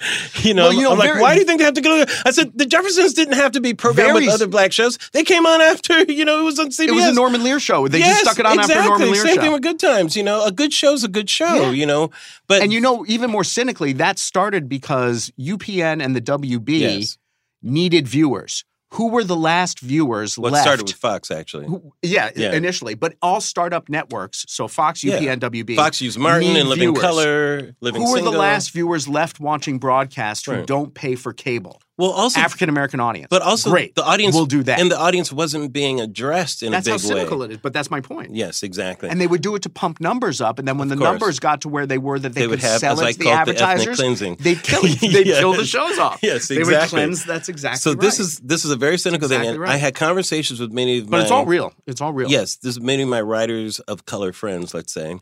Um, one of them I remember talking to to Janine uh, Sherman um, who's a very successful showrunner Yep. now. But back in the day, I hired her I'm on Bernie the Mac. on on the PJs actually. Oh, and the PJs Yeah. originally. Yeah. Um, I gave her one of her first jobs, but uh, we were having a conversation. We were on Jamie Foxx show again. We were having a conversation. She said, Larry, how come there's no Black Seinfeld? And I said, Jenny, because you haven't written it yet. And then I realized, you know what? I haven't either. Yeah. You know, I said, we have to just not try to put content out there, but I made a commitment myself to be in that same category as what is called a smart show, Mhm. you know, as having a black show. So I, I, and it's always been my mission statement not to just put us on the air, but to compete on the same on a level playing field. So they can't level those those accusations at us. So anyhow, I'm in a position where I got a script deal at Regency Television, All where right. Pete was at the time. Uh, he went over to Regency. You know, my buddy who, you know, I wasn't mad at him either. You know, I was happy for him that he got that as he deserved. I just felt I deserved the same And type you of did. thing, but it got like a fraction of that for just to do a script, not Mhm. some big overall deal. But I'm like, whatever. I'll try to do what I can do out of it. But out of that came the Bernie Mac show. So I inherited that. That was Yes. sitting on that was Gail Berman had made that deal before Yes. I got there. Right. And when I got to uh, the job at Regency, I was thrilled, obviously, because Yes. I wanted to do something else with you after the PJs. Right. And I saw that there was a script there, and we. Uh, I, I think you were one of my first calls when I got that gig. You- and I was Because like, Pete was like, oh shit, I was Larry like, has a "Dude, deal. You have a script here. Yeah, I, just remember. got this job I running remember Regency. when you called me, you said, um, motherfucker, you got a script here? And I was like, yeah, I got a script and I was here. and uh, I remember I remember vividly asking you what you wanted to do, and you said I have a couple ideas. There's a couple things yeah, I want to talk to you about, and then you came in. We sat down, and you said, "Do you remember the father figure pitch Yeah. from Disney?" And I was like, uh, "We set that aside, didn't we, Right. because of the PJs?" And you were Right. like, "Yes, exactly." And then you did that pitch, and I can't remember if it was in the meeting. Uh, for some reason, I remember being on the phone, but you called me or you told me, "Have you seen Kings of Comedy?" exactly. And I had just seen it, literally within the Right. past, I'm going to say 72 hours of Right. that meeting. Mhm. I said, "Yeah," and you Kings, said, Kings of Comedy with Bernie Mac and DL and Hughley, Cedric, Cedric, and, and Steve, Steve Harvey. right? And it was it was out. It was actually a, a giant hit movie at the time. Mhm. Um, it had a really big opening. And I had gone to see it, and you said, "Have you seen it?" And I said, "Yeah." And you said, "Bernie Mac is the father." Mhm. At the end of the pitch, Right, or the or the day after when we were on the phone, right. and I was like, "That is fucking genius. We should do that." So that was the not even a gen- question. that was the genesis of it. Now the second part of it. Now let me say this: is that even though that was the first initial thinking of it, my thinking was a little different at that time. I wanted to do something different based on what I was looking at in reality. You know, so I kind of went away from what the father figure idea was, and I was looking at shows like um, there was a show called 1900 House where the people had to People live had to like live it in the was 1900s. Yeah, and the show was filmed with these cameras and everything. And there was a confessional camera where you had to like say your sins. I ate a Snickers bar. I wasn't supposed to, you know. And I thought, oh, that's an interesting way to tell a story, you know, where the action isn't, you know, kind of pushed to us like in a regular sitcom, but it feels like we're observing, like we're a fly on the wall, you know. And, and so I came up with this visual idea of how to tell a, s- a story. And when I saw Kings of Comedy, I realized that Bernie would be the right person in his story about his wife, his sister's kids, you know, her on crack and all that stuff. That would be the emotional way in.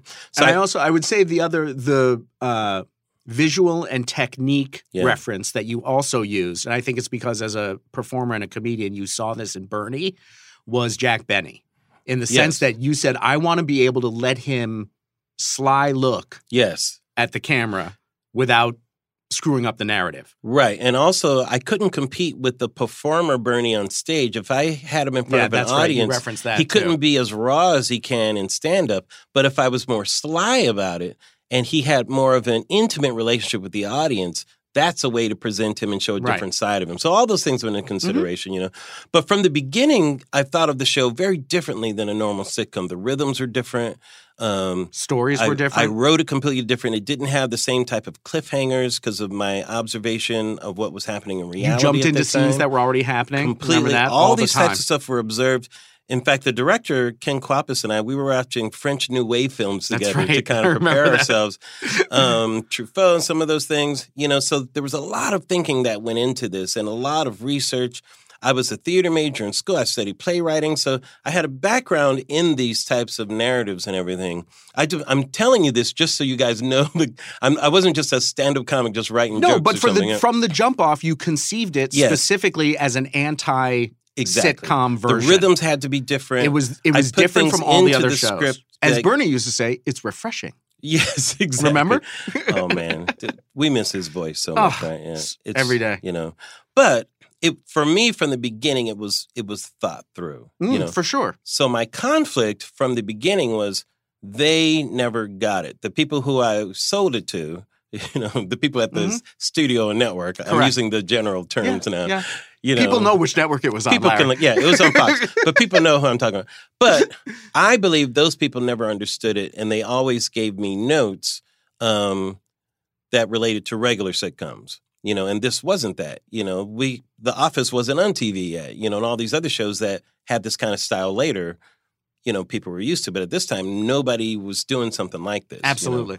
so the In fact, just to show how diverse your viewpoints were, the person we came up against, who was in charge of both the network and the studio, was adamant about making a multicam. right no and i had to fight that And from the jump off, you were basically saying, uh, in many, many very nice, very Yeah. appropriate ways, right because back then, as Larry said, if you were a black showrunner right and you started talking shit, you were going to pay for that. oh absolutely And so Larry was incredibly diplomatic, far more so than I was, about saying, this isn't that show. Yeah. right I have an idea for a show, and this is, and the show is in my head, and Right. here's what it looks like. Exactly. And I was very clear about that. And Very Bernie- clear. And Bernie understood And it that's from the important. beginning It too. was, it was very clear from the beginning it that this wasn't- is what the show. I wasn't was. trying to figure it out. I figured it out. You know, and Yeah. I knew exactly and what I you wanted can't to do. turn this into the Right. Steve Harvey show. It That's is exactly not a right. multicam sitcom. But it doesn't work. That's like what that. they were used to. So Yes. they were giving and notes. what they initially wanted. exactly. So but they were giving notes based on that. Correct. And it's like like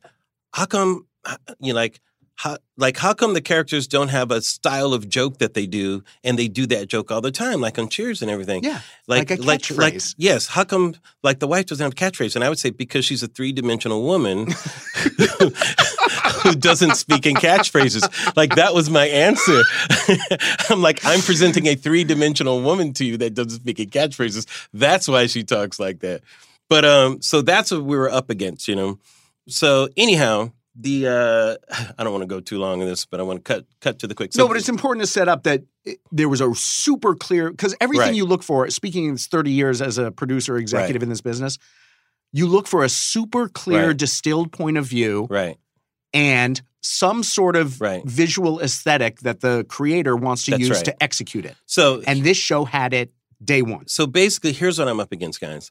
So they don't understand what I'm doing. And so the interpretation turns into he doesn't know what he's doing. Exactly, And correct. that's where our relationship fractures because they think I'm incompetent.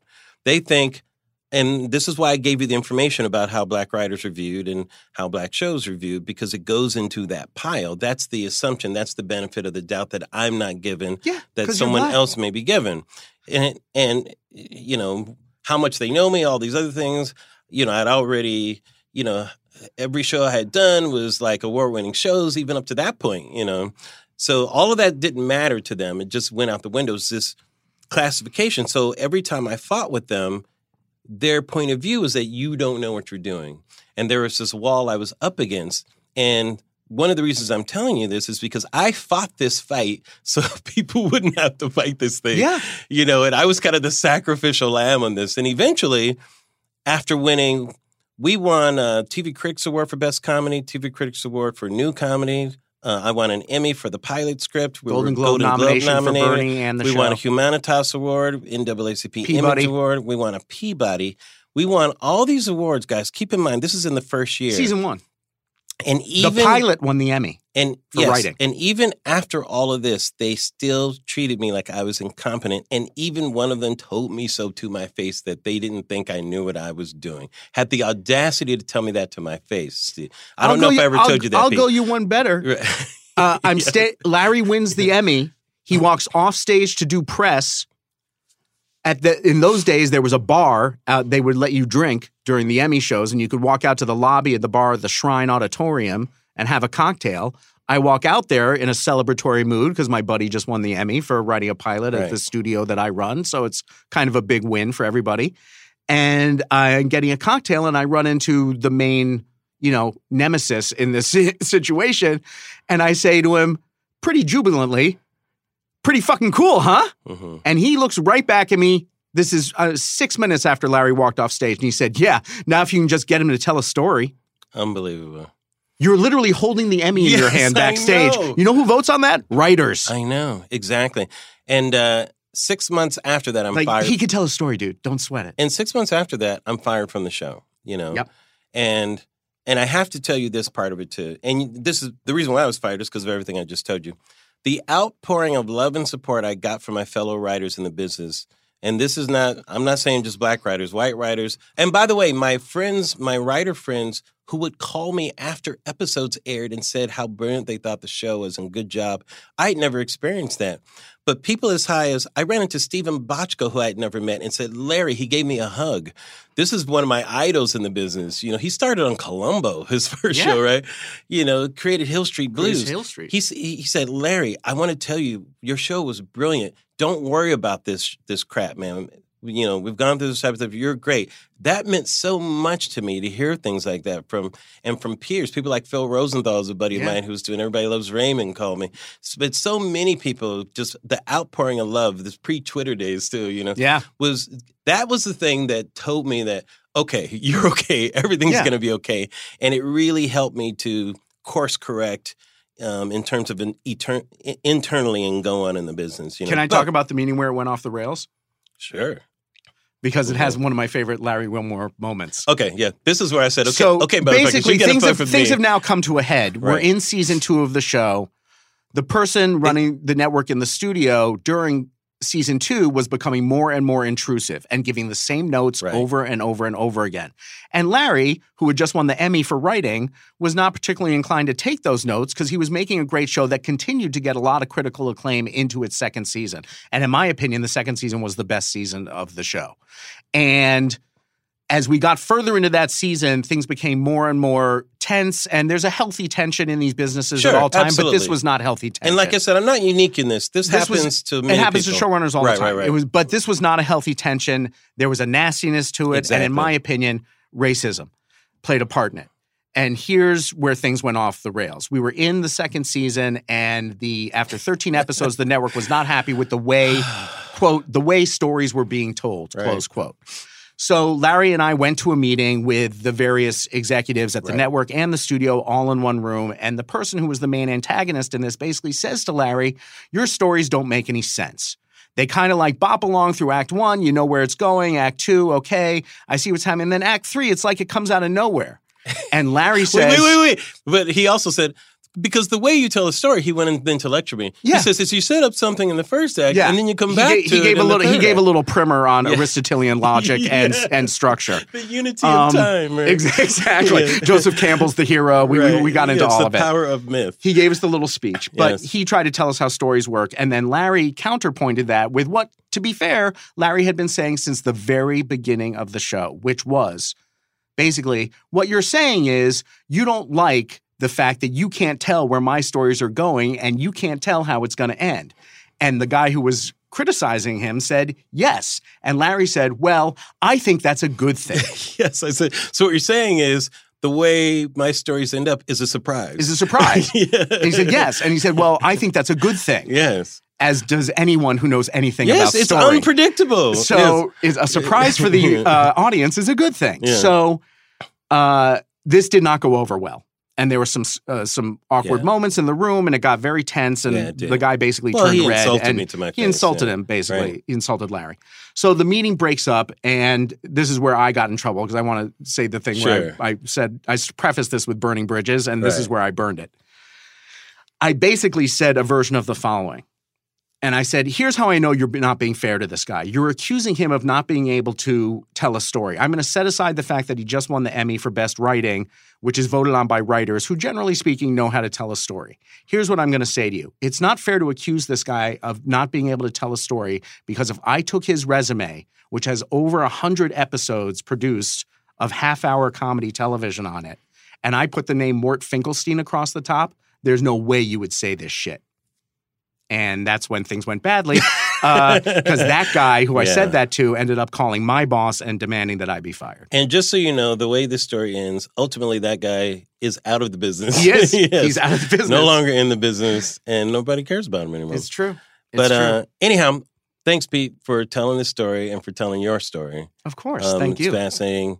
Pete, by the way, has championed actors of color, writers of color, shows, diverse shows his entire career. Um, the people he has worked with, it's not just me, but Pete has championed so many new voices that deserve to be on television. I'm just giving you your props, man, for what Thanks, you've man. done. And he continues to do it. He continues to do it to this day. He's it's interesting. One of the reasons why I wanted to tell this story, this guy who came from this interesting life, life of privilege too, made it his life's mission almost to put the underdog on television, Yeah. you know? And uh, it's part of who he is, just as a person, too. So, Pete Aronson, still killing it, still crushing it. And uh, hope we get to work together. Yeah, man. I would love that. Thanks for stopping by. Thanks for having me.